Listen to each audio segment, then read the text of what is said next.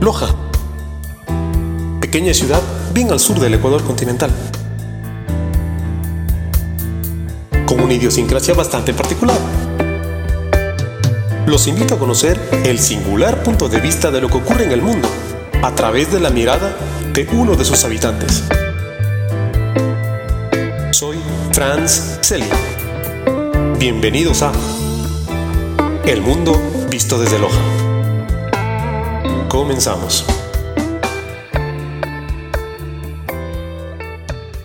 Básicamente un sistema de transmisión y recepción de imágenes y sonido.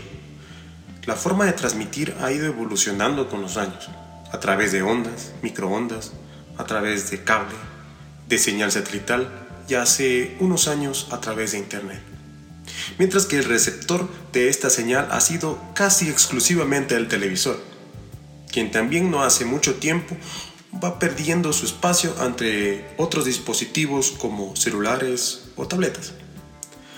La televisión nació como medio de entretenimiento, pero evolucionó como una multiplataforma que en resumidas cuentas constituyó principalmente un medio de comunicación que conquistó el planeta. Este es el tema que nos convoca hoy y del cual quiero hablar en este capítulo. Amigos, la televisión.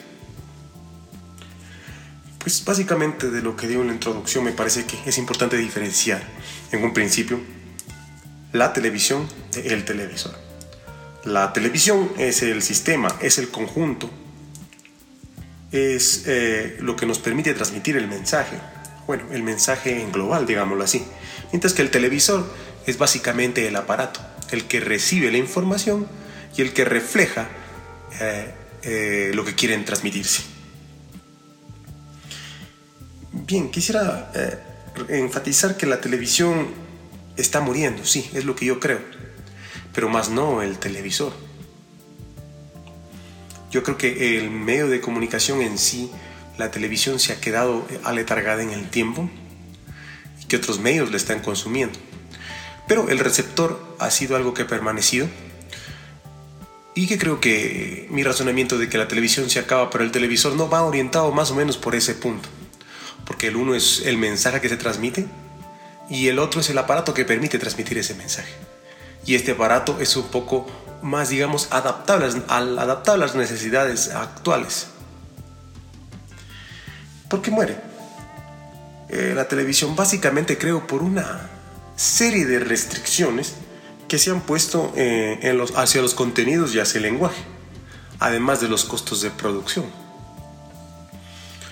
en el mundo, a través de los sistemas progresistas y a través de eh, la forma de pensar de las personas, pues la televisión ha mantenido mucho tiempo al aire, ¿no? Y, este tiempo que ha mantenido, que son muchísimos años, ha permitido que muchas personas vayan encontrándole falencias y problemas, a los cuales se han venido eh, reduciendo a través de muchísimas restricciones tanto eh, en los contenidos, en lo que se puede o no puede ver, y en el lenguaje, en lo que se puede o no decir.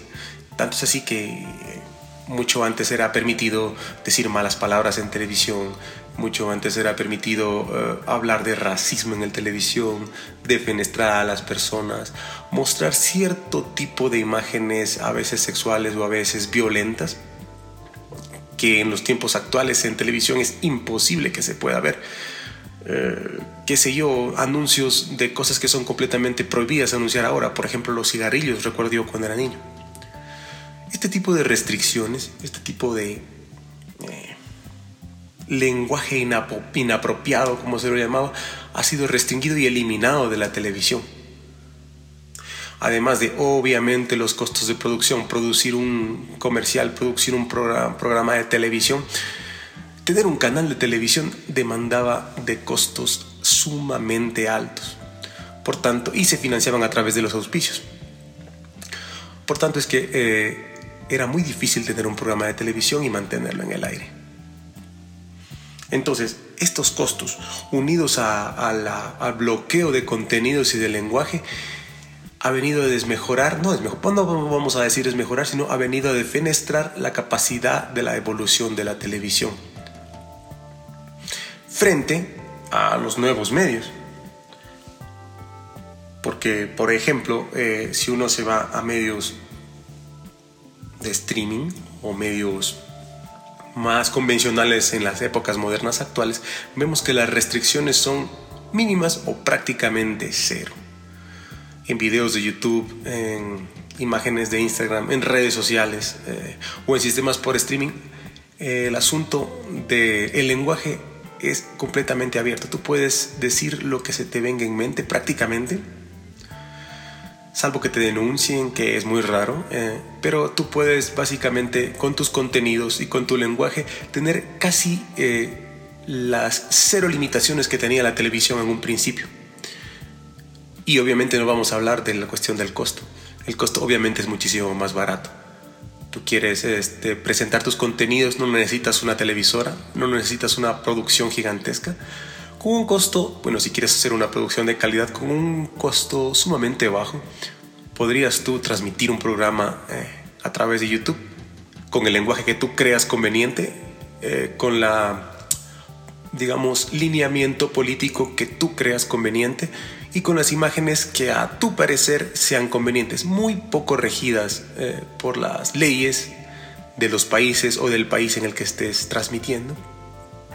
Entonces esto obviamente va en contra de lo que era la televisión.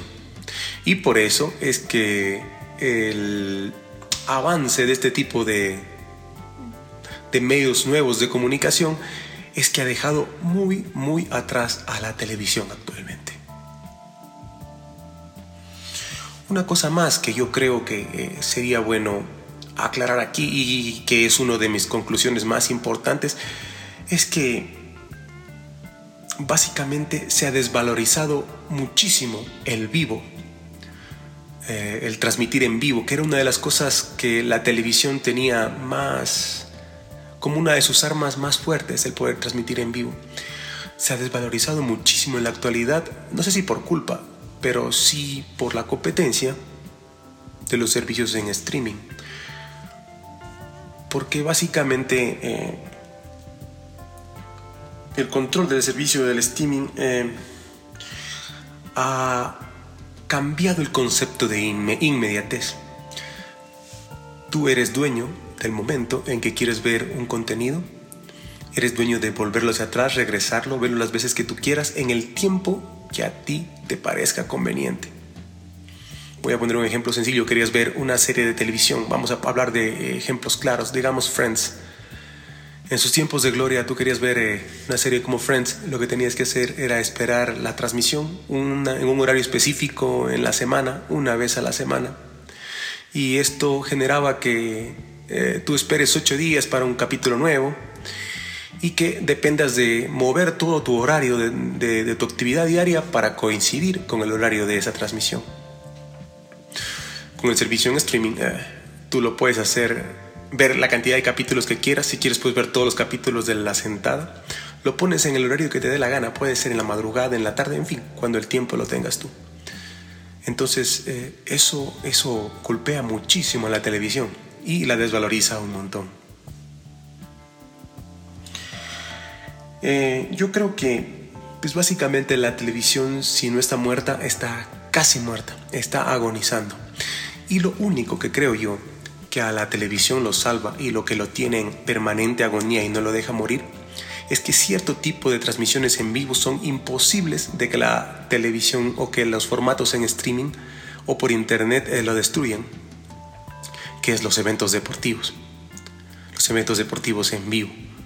Dígase olimpiadas, campeonatos de fútbol, de baloncesto, del deporte que ustedes quieran. Es imposible que el servicio en streaming eh, por ahora pueda competir con la televisión.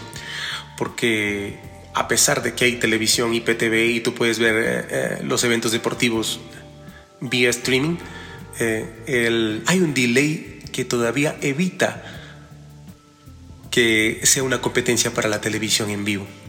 ¿Por qué? Porque si tú comparas la transmisión en vivo de un partido y la ves por internet, hay un delay de 10 o 15 segundos.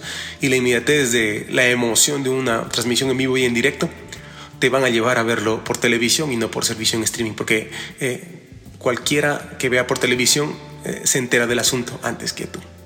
Entonces eso creo que es uno de los pocos puntos que la televisión como medio de comunicación tiene por encima del servicio en streaming. Y como dije un principio y quiero repetir de nuevo, me parece que la televisión como concepto es lo que está muriendo y acabándose. Más no el receptor, el aparato televisivo, el televisor, que se ha adaptado con bastante facilidad a los tiempos actuales y además eh, los servicios en streaming se han adaptado a él de manera que eh, pueda ser un receptor de su mensaje. Bien, sí, eso era básicamente lo que quería decir. La televisión como concepto es lo que está muriendo, es lo que se está terminando. El concepto, más no eh, el aparato televisivo. El aparato televisivo continuará ligado muchísimo a los servicios de Internet y los servicios en streaming, que es lo nuevo y que tarde o temprano, más temprano que tarde, eh, para lamento de la gente que creció con la televisión, es lo que va a acabar terminando con este medio de comunicación. Bien amigos, eso ha sido todo en El Mundo Visto desde Loja. Infinitas gracias por escuchar el podcast. Si les gustó, síguenos sintonizando en esta plataforma. Abrazo y hasta la próxima.